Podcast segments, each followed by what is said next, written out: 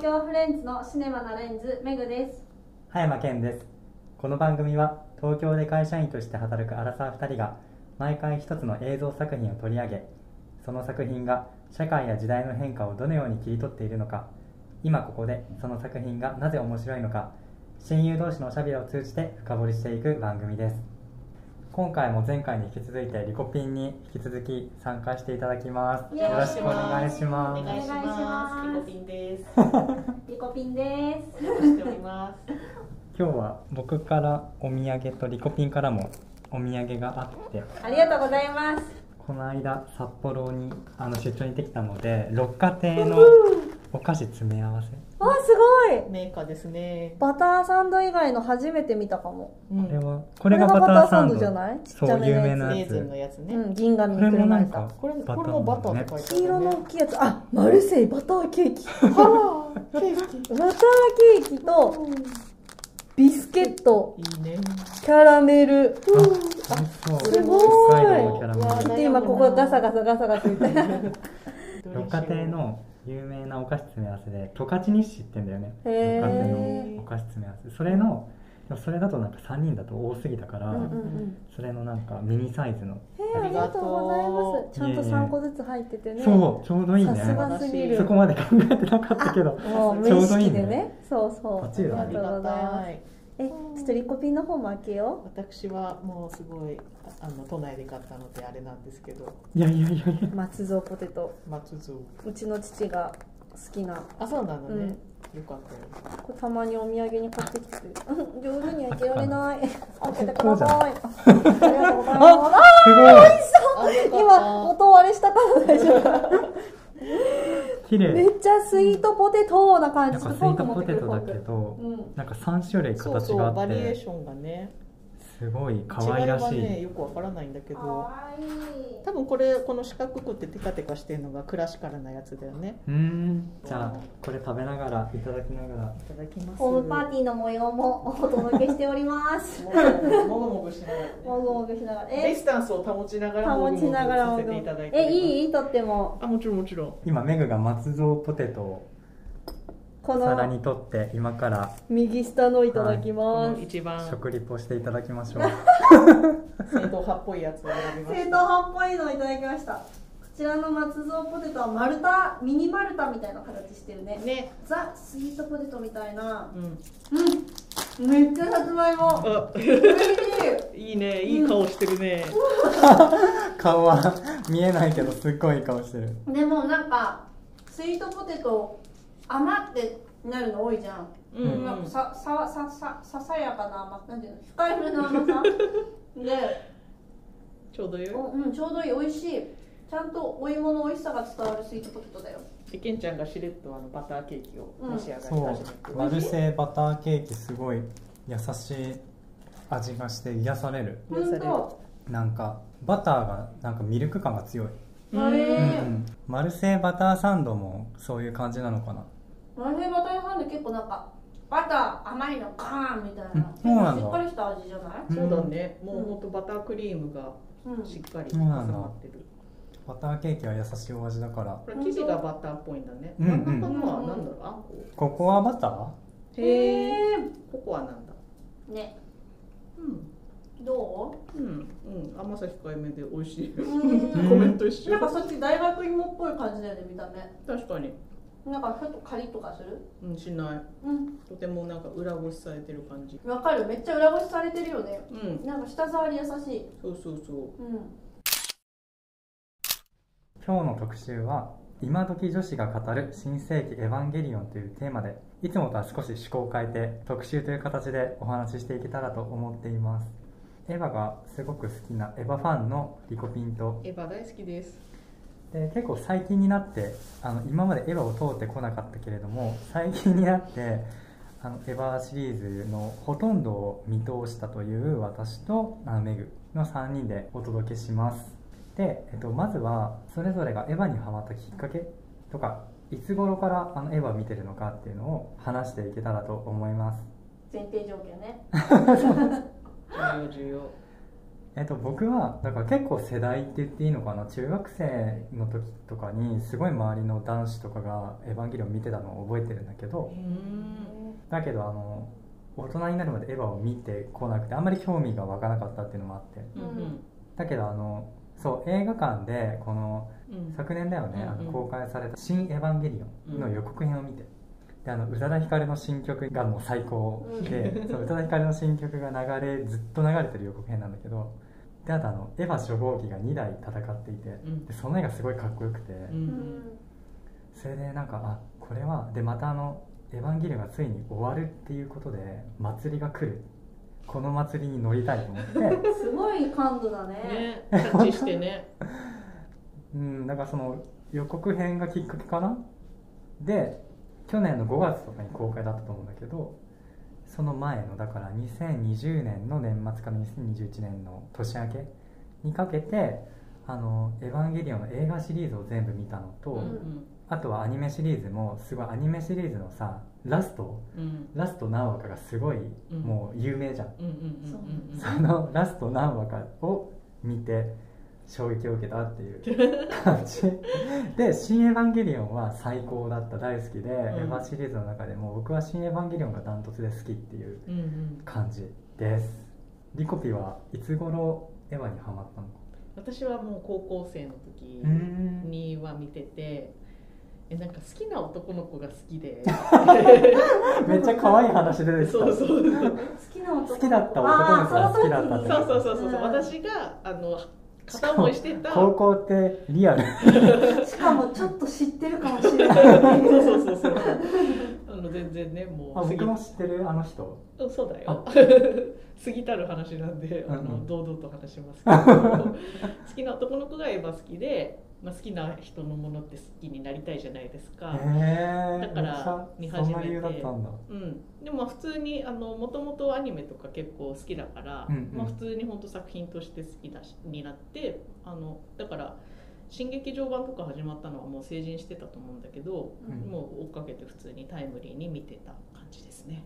新劇場版って大学生の頃そうやっそうてたそもんう、ねそうそうそうなんそだ序う。波球そう、まあ2010 2012年とかそうんう、うんあ前ー年前半というか、確かに確かに。本当そうだね新エヴァまでどんだけ引っ張るんだみたいな。新エヴァはすごい遅れたもんねう、ん、まあいろいろあったからね、ご時世的にも。あったし安野さんも鬱になったりしそうたしだね。じゃあ結構リアルタイムで見てるのそこからはあ、もう新劇場版とかは本当にあの公開したらすぐ見に行く。へー二回見るぐらいのへすーごいね。感じだったかな。いいねリアルタイムで見てたのね羨ましいうんうんそしてメグは私は超最近ですね。もう新エヴァもエヴァも通らずに、うんエヴァって何みたいなうんうん生活をずっと送ってなんて いうかそう学生生活を送っていて「エヴァンゲリオン」っていう言葉を聞いたのも多分成人してからなんじゃないかってぐらい「エヴァンゲリオン」の存在を認知してなかったのうん。通通らなささがなすかごい。なか珍しい日本 か人かすりもしないっていう。いやなんかあんまテレビ見ない子だったし、うんそのうん方すも、ごいあんまテレビ、学生時代あんまテレビ見てないのとあのーなんだろうアニメも見てないしいや確かにいると思うよ、うん、っていうか,、うんなんかあでもどうだろ社会現象って感じだったけうどまあ確かにねあの主題歌ぐらいはしかも宇多田ヒカル好きじゃんメグ宇多田ヒカル好きだけどからなんかの主題歌なのは知ってたけど、うんうんうんうん別にそれをこうそれを認識してるかどうかまた別の話で、うんなんか「ファイナルファンタジー」みたいなノリだと思ってたのだはいはい からなんかまたゲームの主題歌歌ってんだなみたいなはいはいぐらいにしか思ってなかったら好きな人の好きなものを追っかけない派なんだ、 はい好きな人の好きなものは見てもダメだったらもう、はい、合わないってなっちゃうタイプだからなのででも本当に知らなくて、うんなんかそういうのがあるんだぐらいにしか思ってなかったうんの、だから逆にケンちゃんがそれこそ「エヴァって知ってる?」って言われた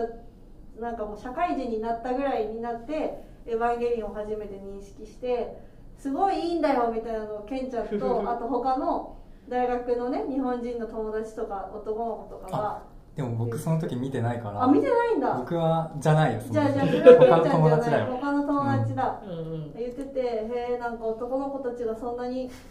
ワクワクする映画なんだなって思ってたのうんうんで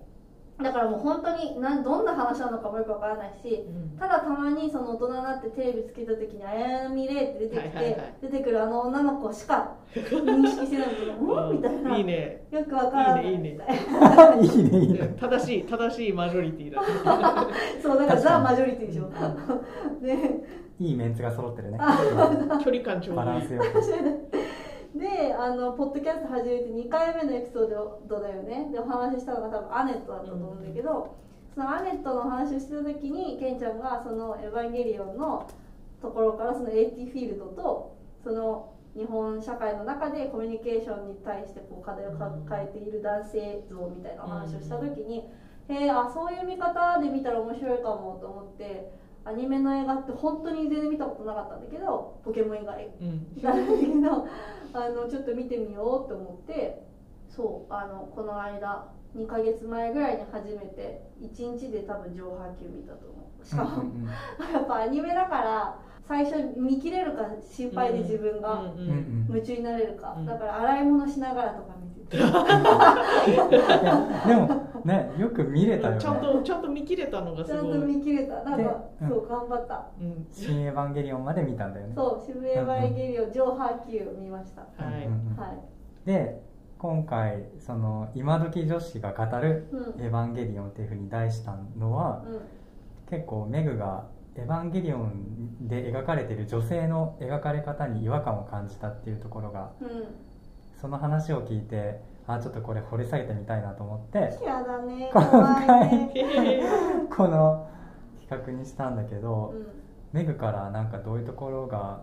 なんか違和感感じたみたいなとこから始めてもらっても大丈夫あいいよなんかもともと私がアニメを見ないーうんうん好んで見ない理由の一つでもあるんだけどとしてなんかアニメの中で描かれる女の子の描かれ方がすごく居心地が悪くてうんう見てて、んうんなんかその、まあ、ジブリとかは別だけどねう、んあのなんかこうジブリもなかなかだな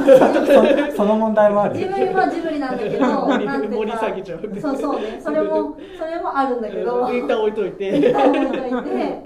なんかあんまり好んで見ないのにはやっぱそこがすごく強くあって特うにんうんでなんかやっぱちっちゃい頃からなんかセーラームーンとかキューティーハニーとかですらも女の子の描かれ方ちょっと居心地悪いと思ってたこキとューがティーハニーねああっての制作陣近いからねそうそうそうそう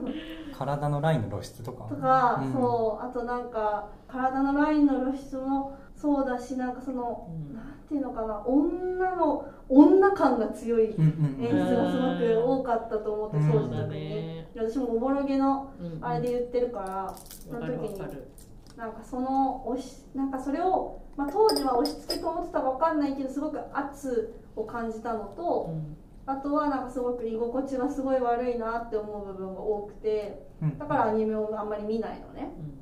でで改めて「エヴァンゲリオン」を見て思ったのはやっぱりなんか男性のキャラクターにはそういう撮り方描き方しないじゃんっていうシーンがやっぱあるのがあなんか十何年20年経ってもあそういったところはやっぱ、まあ、改善されてる部分はあるにしろ変わってないんだなっていうのがまず第一印象で、うんであとはあの女性が美化されすぎてて気持ち悪かった。ううんんうんうん別の問題としてねそうそうそうもう一個そうなんかその女性がその性的な魅力をこうアピールされてるにもかかわらずそれとそれそれもありつつなのに女性がすごく美化されてるみたいな、そのお父さんのおなんだっけお父さん玄道さんね玄道さんの奥さんに対する、はいはいはい女性に対するそのなんか救いを求めてる感じとか美化されてる感じとかあとはその主人公のシンジ君が女性に対して求めてるそのなんか癒しとかうん慰みとうか、んうんなんか母親としての役割とかその年齢とか起きている事柄を考えたら自然な部分ももちろんあるんだけど、うんちょっと過剰じゃないっていうので私はそのなんか2つの居心地の悪さ、うんうんその性的な対象としてどうしても取られてしまうっていう部分とあとはそのちょっと過剰な美化されてるそのなんか女神とか聖母みたいな扱いが同居してるのがすごく居心地が悪いうんうんうんその前者のシーンっていうのはいわゆるもうサービスショットみたいなシそうそうそうそうそうーンのことだよねなんか寝てる時のうんなんかお尻のラインとはか、いはいはいすごい寝巻きが 寝巻きっていうの今パジャマパジャマが 超小パンでパンツみたいな感じでそうだねそれがそのなんかパンツのラインとかがしっかり描かれてて、そこがめっちゃアップで映るとかうーうーってなっちゃうはいはい痛がれないってなっちゃうんだよね、うんうんそじゃあなんか今メグが挙げてもくれた2つのポイントう、のうそれぞれ分けて話していこうか、うんなんかあのまず1個目のそのん、なんか私の問題提起みたいになってちょっと怖いんだ けど大丈夫だよ。あ大丈夫のエヴァファンはみんななんかそういうふうに分かってると思う。うんだからリコピンもエヴァ好きだけどその辺に対してはなんかどういうふうに捉えてるのかなまず間違いなく性的には描いてるし、実際それでもう儲けてるようなところも多分にあると思うんだよね。ねそサーのフィビスギショュットだもんア、ねそうフィギュアとかさ、うんあの商業的な発展って間違いなくそこで担ってたりもすると思うから、まああるよねって思いつつ、うんあのね、シンジ君とかカオル君みたいな少年たちもちゃんとエロく描かれてるんだよね。そうなんだそれもっと悪いことなんだけどそして多分別にへーああのそれは9かな除波球の9そうだねうん Q とか、あの連弾のシーンとか、うんうんうんまあ、いわゆる腐女子とかうん確確かにそうあそこはもうそう BL なをんだなんか感じたよねそっちへの BL サービスを感じたそうそうそそううなんだねもう薫君なんてずっと BL 的なキャラというかうん、うん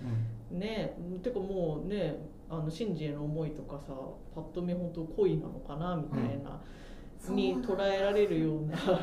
そそれこはキャッチしそなこかったは引っかからないっていうね私はあのたしなんできたのであの DL もたしなんできたのであのちゃんと感度があのあるあるんだけど、まあ、あれは本当によく典型的なっていうか、そうなんだうねん、本当にまあ狙って書いてるようなのかなって思うぐらいで、まあ、だからそもそも、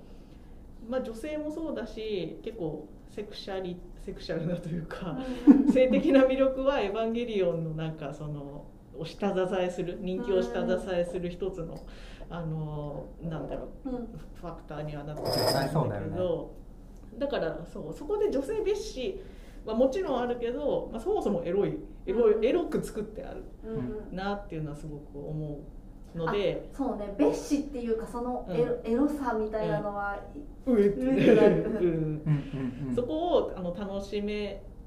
ないとやっぱりあのエヴァはきついなってなるのはまっとうな反応だと思ううんっていうのが一つありますね。なんか僕は確かにその「新エヴァンゲリオン」最新作に至ってももうその女性の体のラインとかうん衣装とかの描かれ方は変わってないと思ったんだけど、うんうんそれに対してそういう気持ち悪いって感じる人がいるとか、うんそういうのに対して意識的にはなったなとは思ったあ今日あのもう一度見返してきたんだけど「新エヴァンゲリオン」だけ、あ、うん偉い最新作だけそしたらなんかもう最初の方で味方側の緑っていうキャラクターうが、んあのピンクの髪のうん隊員がこの恥ずかしい格好をエヴァ乗組員だけにしてほしいってうんうんうんうん言ってたりとかだから女性のそういう感覚は確かに、反映されてる反ん映だしてるし、うーんこうアスカとかもねあの試験試験的なテストスーツ着てる時これ露出多すぎないとかなんか結構愚痴りながら着てたりね、うーんこれは他のポッドキャストで聞いたんだけどあのアスカがさ全裸でいるじゃんあのケンケンの家にはいあはいのはい最初の第三村のシーンで、うんシンジ君がめっちゃ落ち込んでる時に「私の裸よ」みたいなうんそれでも反応なしかみたいなうんそこはなんかあのアスカが軍人だからあの裸でいることが普通なのであってだから軍人って人前で着替えるのは当たり前だかうらんであってそういうセクシャルなものではないっていううんうんふうな、まあ、 言い訳っぽいなとも思ったけど、うん確かにそういう理由付けがあったりとかその脱いでることの背景にねうんうんうんはいはいはいあー説明だからそのエクスキューズがいちいちつくようになってるわけねは感じただかうんうらん相変わらずそのそういう女性の露出とかが作品のアピールポイントにしてると思うけど、やっぱその時代の目っていうのはうんちゃんと入ってるなと思う、うん当たり前だけど、んうん、それがなんかこうポリコレ的な話なのか本当制作陣も心からそう思ってるのかちょっとわからないけどうそうね、ううんうんんうんまあいやらしい感じで入はなかったねまあ確ってかいうにのはそのポリコレやりますよみたいなうん正しいことにしますようんっていうふうにはならないしね、うんあの衣装着させてたら、まあ ねドアが開いてもわ燃えわ燃えではわあざるかとらポリコレのためにやってる感じは僕はうん、なんかうんいや受けなかっうん、私も受け取ってないから、うんまあだからここは正直好みの問題なのかなとは思う、うんうんその前者のポイントはたでも不快に思う人がいるのは絶対事実だと思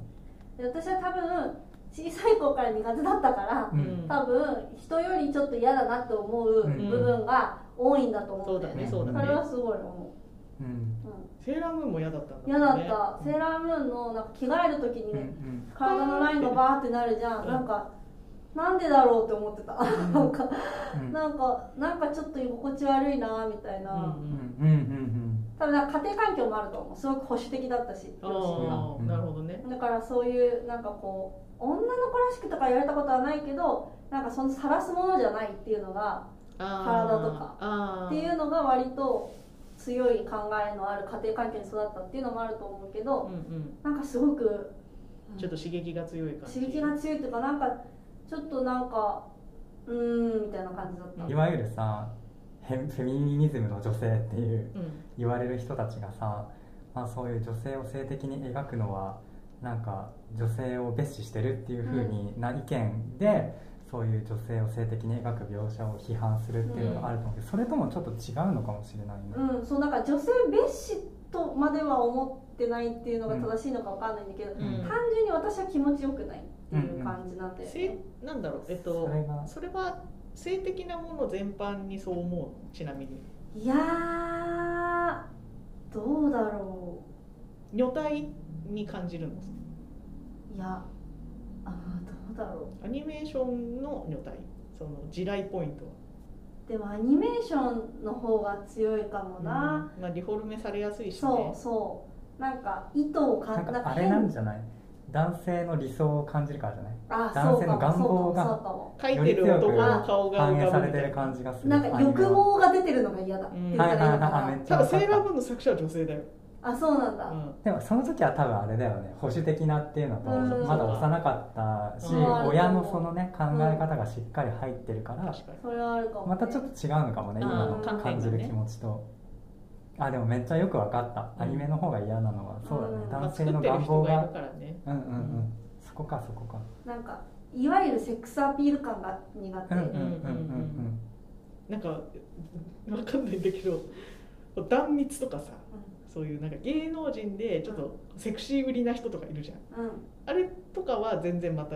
別観点あの別ジャンル得意ではないあ得意ではないんだなんかああそういう人もいるよねって思ってるけど、なんだろうんあれもなんか男性の理想とする女性のセクシーさをさ体現してる人だよね演じてる客人だ客体よねになろうという人といううか、ああそうだからそれをなんかなんだろう本人が望んで満足してやっているのであれば別にうんうんなんてうことないし、まあ私の人生じゃない からあの別に何だんっていい全んだけ然あのど消費者目線で、あうん えなんかまあ別に映ってたらチャチャンネル変えるとかは別にないしうんただなんかああうんみたいな 感じ得意ではないかうな、んなんかそうね、うんうんうんまあ、なんしょあんまりなんとも思わないけど、うんそれは同じ直線上の上にあるものなのかがちょっと気になったあのあーそもそも別なのかうんうんうんうん、別かな別かうんそっかそっかなんかアニメの方が多分多分デフォルメされてるっていうのもあるし、めちゃくちゃ意図的だし、まあねなんかあのリアルな存在してる人物うんでその場での役割みたいなところってなると、その人はさ別にそこに映ってるものが全てではないじゃんうんうんうんだからなんかこ想像の余地があうればがあねるっていうのが多分そんなに気にならないポイントなのかあーも確かに確かアにニメはもうそこしかないから、あのねそそこのの映ってるシーンにしか生きてないもんねそうそうそうそうでその見え方しかないじゃん、うんうんうんその実在していないかそうら、だねっていうのがもしかしたら私の中でちょっとなんだろう余白がないからあ逃げ逃げ場がないといあうか解釈の逃げ場そうがない気ね持ち的に、うっんていうのがなんかうって感じるのかもしれない、よ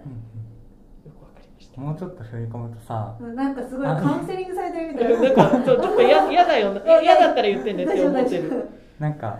アスカとか綾波ってさなんエヴァになっちゃったからなのかな、その年齢がうんうんほら年取らなくなったじゃうん、んうんそこもなんか嫌だよねあロリコン的な簡単にズバシンプルに言うとそうだけどもあるのかなと思ってなんか美里さんがセクシーに描かれてるのと、うんあの中学生が飛うん鳥綾波レイが、あのセクシーに描かれてるのでまたちょっと違いそうだよね、うんうんそうだね全然ねうんうん違う よねちょっと気持ち悪さが違うかもあねのそれ言われるとより気持ち悪く感じるね 中学生という事実ねだそうだねただ私はあの、むしろ年を取ってくれてよかったなって思ってて、うんアスカとかうも、んあのさっきその裸を見せるシーンとかもあれは中身がもう大人だからあ子あ供相手にさいやー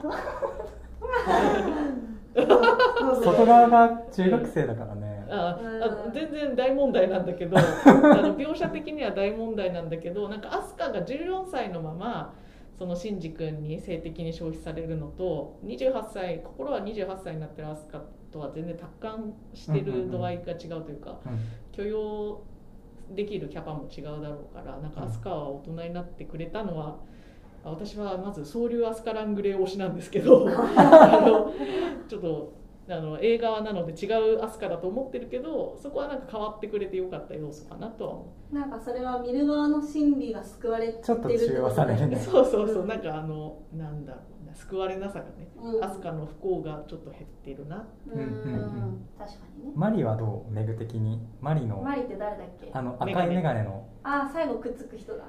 あああいうああいうセクシーさはどうマリセクシーだったっけ知的セクシー系みうたいんな、うんうんおなんか胸の大きいいい女って自分で言ってうん確かにたよ結構だから萌えキャラじゃんうーうんそういうのの苦手意識もありそうやなと思ってんまあ基本的にあの映画で描かれてるその感じが苦手だからまあそんな甲をつつけがたいっていう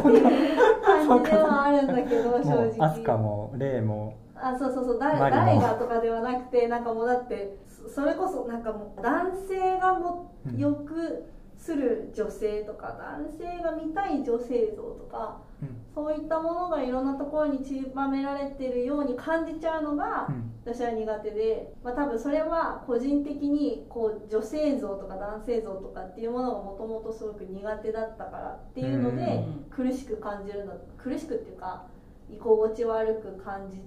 てるんだと思うんだけど見てる時に、でもなんかそうね最後あのマリがっていうよりはマリの立ち位置がああやっぱそうなるかっていうので嫌だったなと思って。ほ何を言ってるかっていうとううんなんかマリとは全然そんな接点なかったじゃんずっとうんシンジがそう信じが、うんだけど最後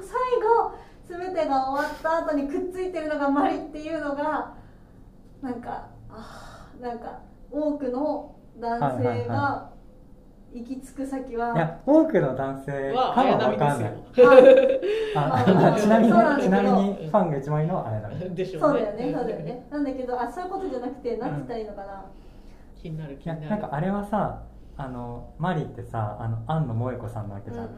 庵野さんの奥さんがモデルになっててでもう「エヴァンゲリオン」って庵野さんの私小説みたいな作品なわけじゃん、だからまあマリとシンジがくっつくっていうのはもう仕方ないよねその庵野さんの人生がそうだからうん、うん、あ別にそれを全く否定してるわけじゃなくて うーんなんかちょっと難しいねあのもう少し言語化できるようになったらあ後でまたね、さっきのさ BL っていう側はいは面いあのシンジ君とカオル君がうんエロチックに描かれてるっていうのはどういうところなのかなその2人のうん、仲が縮まっていくところそうだ親密なね。感じのところそうだし、もうシンジ君もなんかあの唯一の救済じゃないけど、うんもう綾波も別人になっちゃって、今までだからさっきめぐちゃんが言ってくれた通り、その癒しの対象として見てた綾波もなんか別人になっちゃって、うん一人ぼっちで辛いよっていう時にカオル君がこう現れて、うでなんか絶対的なこう無償の愛をくれて。んうんどんどん救いになっていくで最後薫君が自己犠牲で死んじゃうっていう、うんがもう、うんそれは BL のお話の中だと結構ありがちなストーリーラインあ多分あれなんじゃない関係性がってことそうそなうのそあう、うーん、なそうだね BL の典型かはちょっとわからないけどそういうなんかあの追い詰められた環境で、うんうんうんうん、なんかもうある意味女神的なというか、はいはいはいはい本当薫君って人間味がないっていうか、うんまあ、人間じゃないんだろうけど、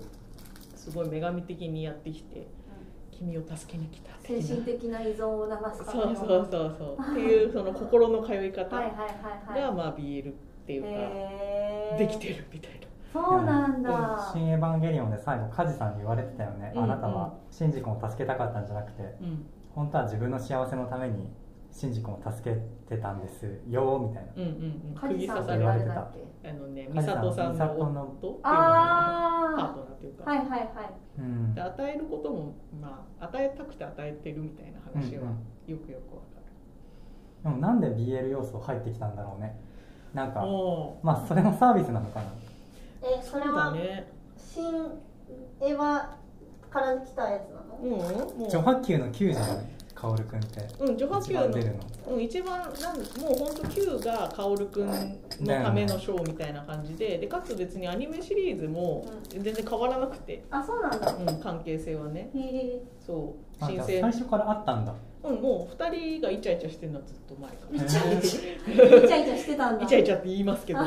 のだって綾波はうんあのシンジ君に無というかさ、うんあのか彼女はあの言動そうだに、ねあのリスペクトっていうかなんかうんうんま心情的な強い思いを持ってたあ、ね思ってるし、うんでプロアスグカラミングさはれてるしそううんそうそもそもねそういうふうに作られてる しプログラミングされている少女怖私が死んでも代わりはいるんですっていう怖いねそう考えあるのいるものってね。と象徴的だねいいやだからなんか余計にさし玄道さんの理想が詰まった女の子じゃん、本当キモいもようそこが。ね気持ち悪いよキねモいよね。本当そのでアスカはシンジは拒絶するうし、んって言った時にシンジ君に一番こう寄り添ってくれるのって薫君だから、うんうんパイロットの中で、うんっていうか、まあ、全キャラでって言ってもいいかもしれないうんもうそこアニメシリーズからそこは変わってないかな、へえそうなんだそのアニメシリーズからあったのはね知らなかった、うん、イチャイチャしてる最近 BL が流行ってるから流行ってんの流行ってるっていう あかえてっていうかなそんうあかの公のものになったよパブリックにねなってさそうそうそううんその流れでああいうの入れたのかなと思ったあーら全然そうじゃなくてもううん最初からあったんだね、もうもう元祖に近いまで言わないけど、むしうろん、もうもう始祖あ始れまありみたいなれで起目覚源めみたたいなへ腐女子はいっぱいいると思うけどうえんだからなんか不思議そこはめっちゃ女の子好きみたいな監督だからうん薫君って確かいにう要素はなんか異物みたいな感じがするあうのん作品の中である意味だからあのみんなパイロットたちはすごくフェチフェチっぽい書かれ方してるよね、うんみんなね、うんうん、男女問わずいろんなフェチだね一人一人うん新宿に刺さってる人もいっぱいいると思うそれはあの男女問わずねうんそうだよ弱虫ボーイが好きな人しょうしょうしょうしょうあの非語欲というかね例えばねあのキャラがあれすごい求心力でねこんな社会現象になったんだからねねでもま不あ思議シンジ君がそのある種のあの時代の90年代の、まあ、男の子でも女の子でも精神性を表してるんだなってい確かうにね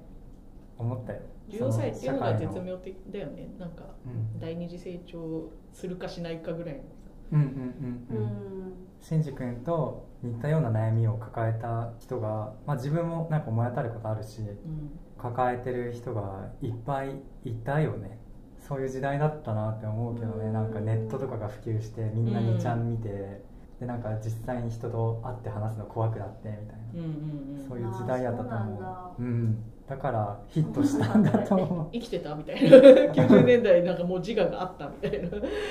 あーでも分かる覚えてるうんネットはね小学生の頃からしてたからネイティブや確かに小学生ぐらいからだよねあったよねなんか家に家でインターネットができるようにチなャってットチャットルームとそうだかねで知らない人と喋るとかあったよね、確なんかかに2ちゃんの全盛期だからねそうだ僕らがねフラッシュとかね中学生の頃モナーとかねそうかあんまり触れてこなかったのかもしれないそれだと私はうんなうるんうんほど2ちゃんとかニコ動とか日の当たる文化に触れてきたんだね教育が素晴らしい教育が素晴らしいかどうかわかんないけど単純に単純になんかこう大衆あまり大衆的なものあにのマジで別向いてにねなかっただけだと思ううんいいと思うなんかどんどん病んでいくなって思ったからうんそうなんだあのみーちゃんずっと見てると健康的ではないよねそうなんだね、うんでなんかメグが言ってくれたポイントの2つ目うん女性に救いを求めてる女性を神聖化しているっていうところ、うんそこに関してなんか陸が引っかかるところあるしてると思うようんうん美里さんは特にあの映画で描かれ方が変わったなって思ううん、う人ん、で、そうだね、うんめっちゃそう変なわんっだたよねねそうバリキャリっぽい感じうんこうアニメシリーズでは、うんうん、アニメシリーズとかえあうんあのお色気おかお姉さんだもんねお色気お姉さんであそうなのそまあ全然お色気だけ違うど別にそれもからかってるような感じだし、もう帰っうて、サバサバしてるんだけど、ううんん、冷蔵庫にビールしかないみたいなうんで部屋もぐちゃぐちゃみたいな、バリキャリって感じで描かれてたけど新エヴァではお母さんになってたし、うんうんうんなんかおすごい色気お姉さ母んの美里さんめ見てないのかね女波球にないっけあの脱菜飲んでる美里あさんジョジョデが出てくるうんうん性っていう シーン多分あったと思うそうそれを見てあーってなった そこからその新エヴァの美里さんでも全然違うよねあのく完全軍に服軍人あそう軍人って感じみたいなねうんもうね美里さんはね美里さんはし激シン変しジたな君にってキスしちゃうからね そうそうそうそうあジョーでなかったっけあれジョはであれ旧劇場版じゃないジョジョではなくなってるのかなんかえそあれじゃう美ないの里さんがチューするシーンはなかったと思うけど旧劇場版のその美里が死んじゃう直前に大人のキスよって言ってチューするよかったアニメ見なくてマジであれはあれはお色気なのかな お色気なのかお色気かまあなんかこいやお色気っていうこうか行為だけを取ると、まあね中学生の男の子にね、そうキスっておやばいでそすうお色気ねがっていうかなんかそのうんそれが描かれるメンタリティが苦手うんもうあれでしょどんな文脈であってもでしょそれはそうだと思う正しい正しい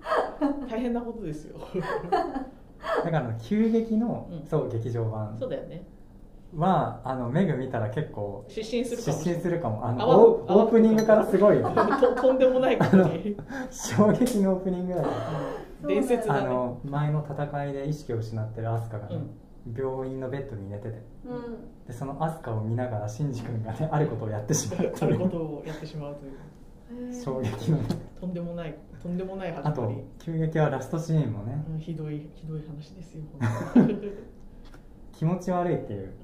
あの一言はなんかリコピンはうんポジティブにとってるネガティブにとってるうん、あれはポジティブでしうょ。ん間違いなくポジテうんなんか今の話を聞いてると私もポジティブだ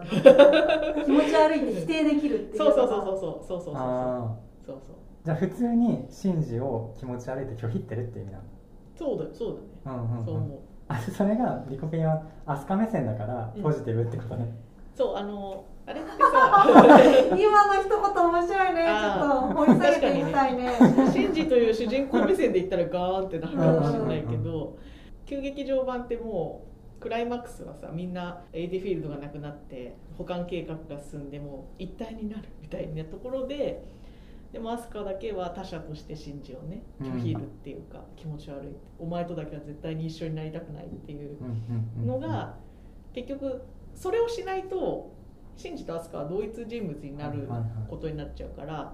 まあ、ある意味シンジにとっても救いだよねって思うねあ他人同士でいられたっていうかうんーあれは他者性っていうのを強調してるラストシーンってことねって思いましたいやそうだと思保管計画が進んじゃうんだそうなんですよあじゃああの青い空青い海は戻ってこなくなっちゃうんだねもうなんかそれどころじゃないみたいな、ーももうじゃあ玄道さんの理想郷うんそうそがうそうそう叶われてしまうっうていう進捗してきたんだけど、うん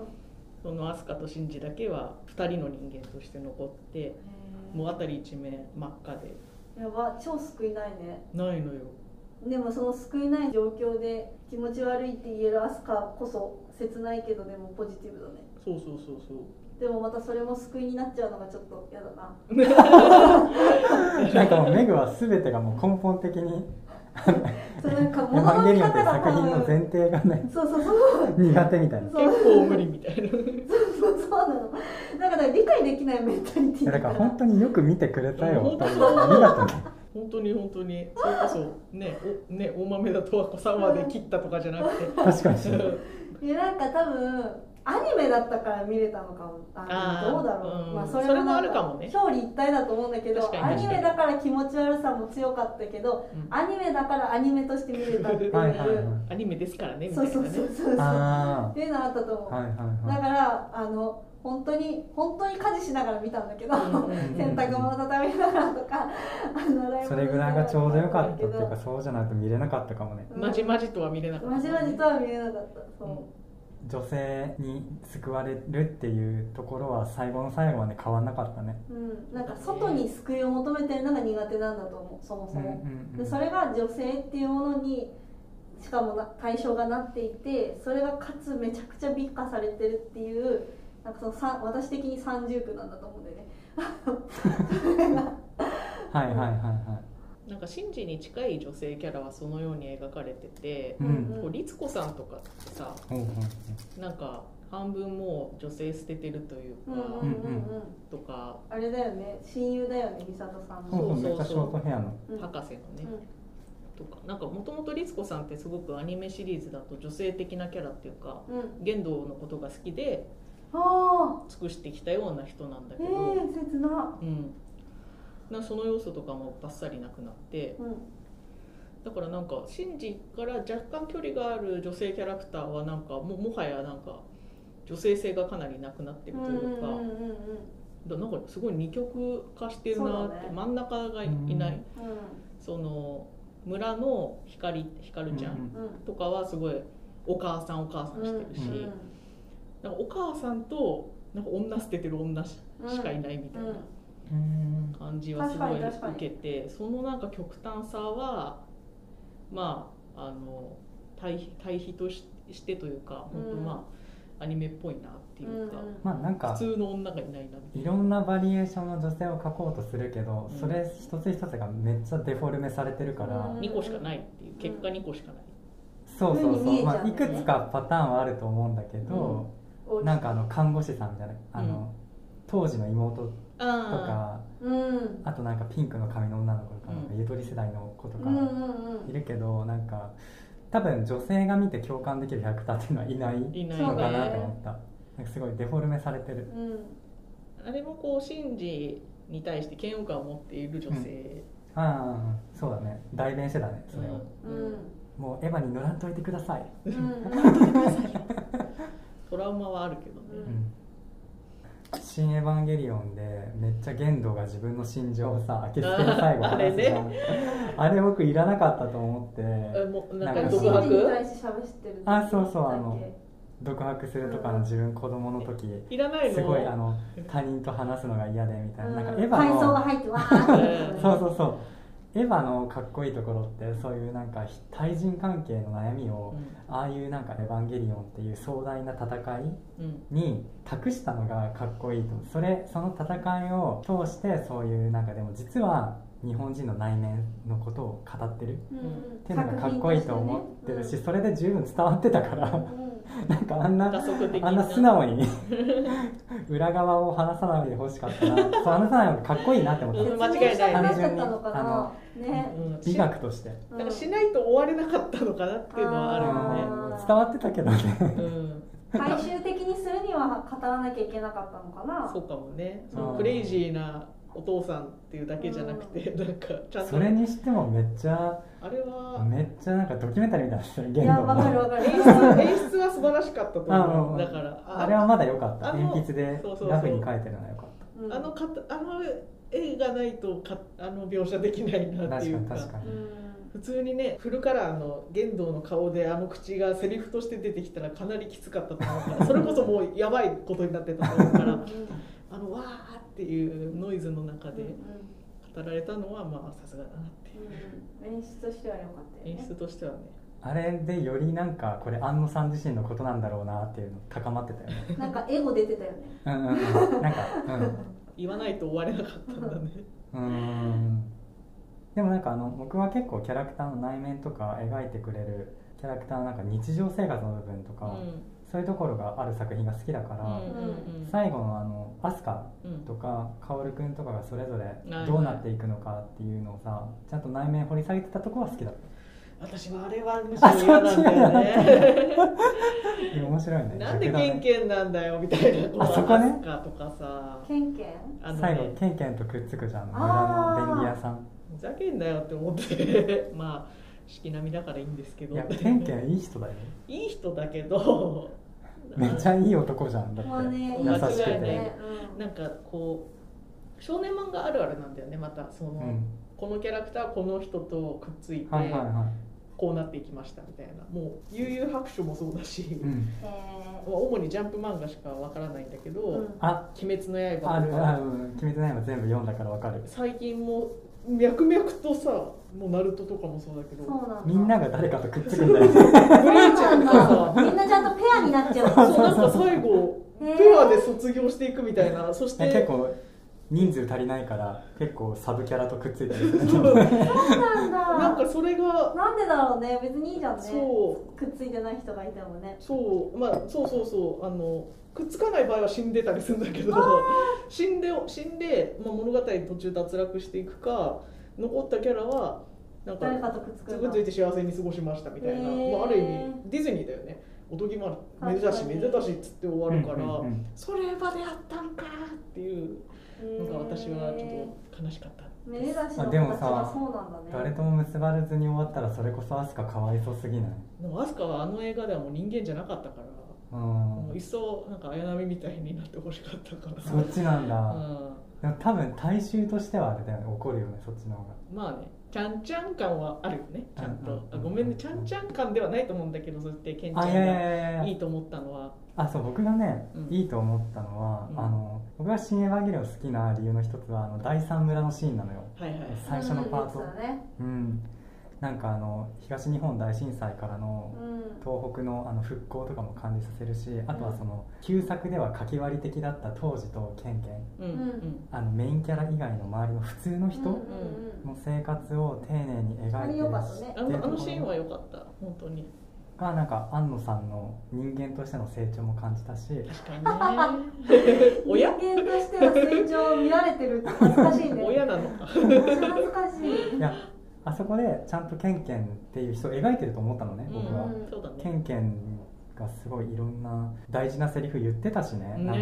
ここもいつまで持つかわからないけど、うんその時まで精一杯ジタバタ生きるよとうか、んあとまはあともだよの、ね。当時とあの学級委員長がうんうん結婚したのはニヤサの後の苦労がきっかけで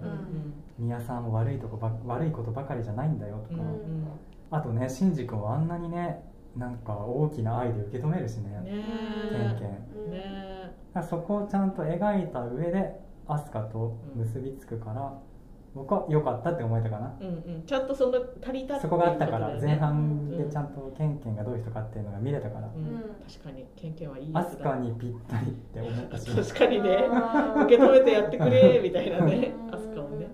あのねアスカがいつも持ってる人形からねうん、こう首外したらケンケンなんだよ うんうねんうんねっていううん描写があったんだよねあったなあったそうそうそうペアで終わっていくんですよそうだペねアで終わっていくんですよ不思議だねましてや新宿はマリと終わっていくんですよそまあでもそれはもう仕方ないよね仕方ない萌けえ子さんど仕方ないけど、いやそれで言うとうさ、んいや本当になんか今後も大丈夫かわかんないよねその結論が庵野監督がうん庵野萌子さんに救われたっていう、えどういうこと、いや庵野さんの人おお別れさ庵れたい野とさん自体の人生がさ、う萌子さんがいるから成り立ってる彼はまともってにいう入れ結論だったてからるけどっていうふうに見てるってことだよねそうそうそうそうそう今はね不幸穏せや不穏じゃないそうまあ萌子さんいほならくな萌った子らさんだって人間じゃん一人うの、んそしたらもう新作のエヴァが始まりますよ芸術家の不幸 はまた世界の幸せだねまた供給が始まファンフりますよァンにはありがたいうんあのマリがズタズタにされる映画が、うんやばーなんか萌子さん萌子さんですごい漫画家じゃん、本当あねそれこそ萌子さんの話もしてほしかったの、あうんうのんまあそっかリコピがなんかね働きマンすごい好きだか大ら好きなんかあの僕も萌子さんってどんな女性なんやろうって興味持って確かにね「あの GO ハッピーマニア」っていう漫画を読み始めたんだけどすごい恋多き女が安定を求めてそんなに恋愛感情としては好きでもない男と若い頃に結婚してうそこから十何年何十年経って45歳になって突然夫から別れてくれって言われてそれまで専業主婦してたからうん仕事もどうしたらいいか分かんない ん切なうんで、うん45歳って女性としては恋愛市場ではかなり厳しいでしょ一般的に、うんうんうんっていううんかなりきつい、遠から始まるかなりきついえー、でもなんかその日本の45歳中年女性の辛さこの社会で生きていくことの辛さっていうのを描いてるからなんかねそことなんか庵野さんを献身的にサポートする萌子さんっていうのがうね、ん結びつかないというか確かにねさばけた漫画を描く人だよね「働きマン」は僕読んだことないんだけど、うんその日本の女性が働社会で働くのってきついよねって話、うんまあそうだうんそうだねそういう描写はあるねうんうんうんまああんまりなんだろう悲壮的には書かれてないけど仕事を通して幸せになっていく話幸せ、うん、自己実現はする描写は多分にあるし、うんまあ、それでもねもう10年近く前の漫画だからやあそうなんだね、ううんんかなりもう10年以上かな古い古い描写にはなってるかなりなってると思ううう、んまあ、バリキャリ確かに2004年からーでなんか2007年の間完結しないで終わってるというかへ「ー尻切れとんぼ」って言ったらあれだけど、へなんか「終わりましたちゃんちゃん」っていう終わり方してなくて全然続きそうな感じで途切れてるんだけどへーあれがいいのはあの主人公のね松方さんっていう女性だけじゃなくて結構オムニバスっぽく男性のあのキャラクターにフォーカスしたえうん話もあるしうん順番こになんかみんなの働いてる姿とかが描かれるところがすうんごいいいっすうんいいです元気になります元気になる漫画なんだね元気になる元気になるへ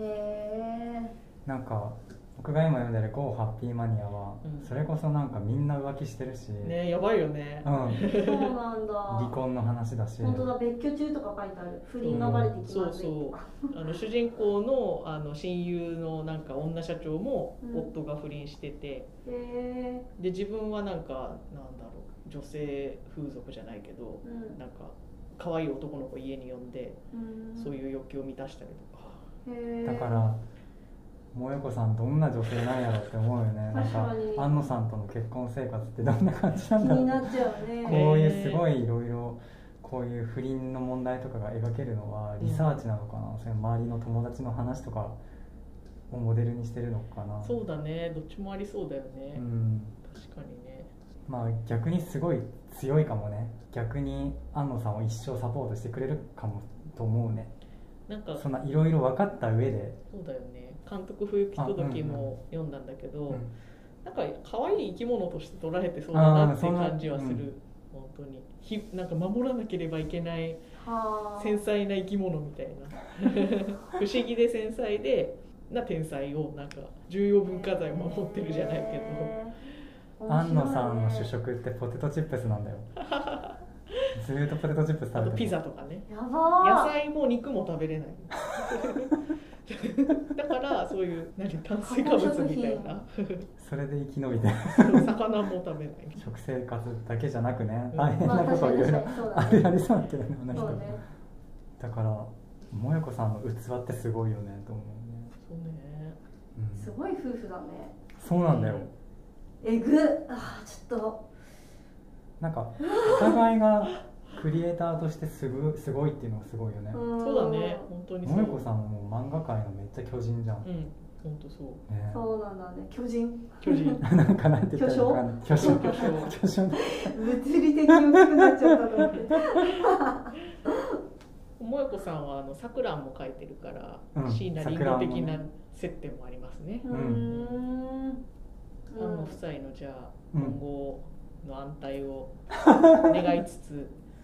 一方で、そうだねあの夫妻の破局がまたエヴァ のいやいや最新作もうにそれでも安野さんがね心配すぎてちょっと、そうだそうだねね制作できるメンタリティにあるのかってなるようねん、そう確かに思っ萌ちゃう子さんがいたからこそ制作できたっていうのあると思うし、えちなみにあれかしら「シン・ゴジラ」とか「シン・ウルトラマン」の話はあんまりあしない方がいいシン・ゴジラは大好き面白かった、うんで僕はあーシン・ウルトラマンはまだ見てないそう同じシ同ン・ウじでルすトラマンはああんまりこう言わない方がいいか なネガティブなニュアンスが伝わってきたよあのあのウェブ配信されて見るのがおすすめなのわかりましたあれだよねメグは竹野内豊ファンだから竹野内豊に救われたって言ってたよねあそうそうそううんそうんううん竹内豊の顔の良さと声の良さに救われた映画です顔の良さ私はまあなんかウルトラマンファン昔からのウルトラマンファンはそういうなんかマニアが喜ぶ あそうそうそう懐かしのネタがいっぱい詰まっててうんうんめっちゃ楽しい映画だしネタがねうなんかリコピンはシン・ゴジラ大好きあ大好きどううん大好ゴジラ面ど白かうったいようところが大好ねきえー、とまず働いて働く話が好きなんだよね、うんはいはい公務員だからやっぱりこう分かる話わかるわかるも多いし、うんそれこそ名言のオンパレードだ確なってかに思っててさっきさっきっていうかあの初恋の悪魔の時にさその書類がなんか、うんうんファイリングがアホらしいみたいな話とかあって、そこをこう揶揄するじゃないけどそのシーンでさなんかしかし会議を開く一回開くにしてもみたいなうんうん手続きが多すぎるって言って。うんでも文書主義は民主主義の根幹だみたいなこううんなんかあ公務員としての教授じゃないけど、ーへそうーいうのをこう語られたりとかするところは公務員的には刺さるし、へえあそういう方があるんだねしょしょしょ、面白いそうなんかね。で、まあ今で言えばコロナだし、当時で言えば震災みたいな、うんこう薬災、うん国国難みたいなところに、なんか人間が組織的にそれぞれのあ強みを生かして立ち向かっていくというところは、とてもいいなと思います。うんーそうだよねはい。あのなんか連携プレー上がるよね上上ががるるね。なんかあのやっぱり災難に向かってチームプレーでこうなんとかこううんうん。あのいろんな既存のなんかこう慣習とかもなんとかこう知恵を絞って乗り越えていこうみたいな、そああいうのをやっぱ応援したくなるしううそう。んなんかこうまああんまりこういうこと言うのもあれだけど今の現実で、うんまあ、こうあってくれたらいいのにみたいなのをそのまんま素直に本当そこう理想的なう。うん。あれを描き出してくれたから多分普通にカタルシスだなとそうだね少年漫画っぽくちゃんと仕立ててくれてね。そうだねちゃんと機能している組織っていうのにめちゃめちゃカタルシスを感じる感じるこの現実ねギャップギ切ないね ャップ出す。いやー面白かったね安野さんについて語るの面白かったあの映画界最高でしたエヴァ界良かったですね。ちまあょっちょとっとあの傷をえぐるようなところもあったかもしれないけれど、傷そう。メグのそああ別になんか傷っていうかうん普通に気持ちは悪いので普通にう。なん食からってはないよ。うんそうそうダメージは。うーんみたいな感じだからなんか私が傷つくとかっていうのではないんだけどいやなんかあまりにも結構なんかあけすけに言い過ぎたかなと思っていやあのいいいいエヴァが好きな人にとって不快じゃないといいなってまあそきっと最後までそういう人聞かないと思うんですけどあの分かってると思うよ。エヴァファンはあのもう毒を食ってるって分かってると思うよ。まともなアダムとイブまともなね、エヴァで、エヴァファンであればね。あのあ本当そうですよねうん。ごもっともでございますって思ってると思う。 まあでも個人の趣味趣味趣向だからねそうですね。そうそうそうそれに私が好きじゃなフかっァンたを否定するわけじゃない。そうそうそうそうそうその趣向が私はちょっとこうあれだ苦手だったよそうそうそうそはうはいい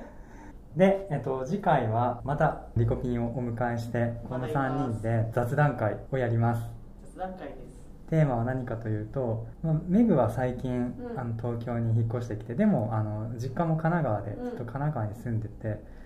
で僕のリコピンは社会人になってからずっと東京にあしかもねリ コピンはねもう東京出身でシティガールシティ ガールル。なので東京暮らしについて3人でワイワイおしゃべりができたらと思っていますバイバイ。はーいえこのポッドキャストではリスナーの皆様からのお便りを募集しております私たちに取り上げてほしい映画ご意見ご感想などインスタの DM やメールまたは私のあの Twitter までお寄せくださいインスタのアカウントやメールアドレス Twitter は概要欄をご覧くださいよかったらいいねと番組のフォローもよろしくお願いします。よろしく。それでは皆さん、今回も聞いていただきありがとうございました。また次回もお会いいたしましょう。お相手はめぐと、葉山健とゲストのリコピンでした。バイバーイ。バイバーイイ。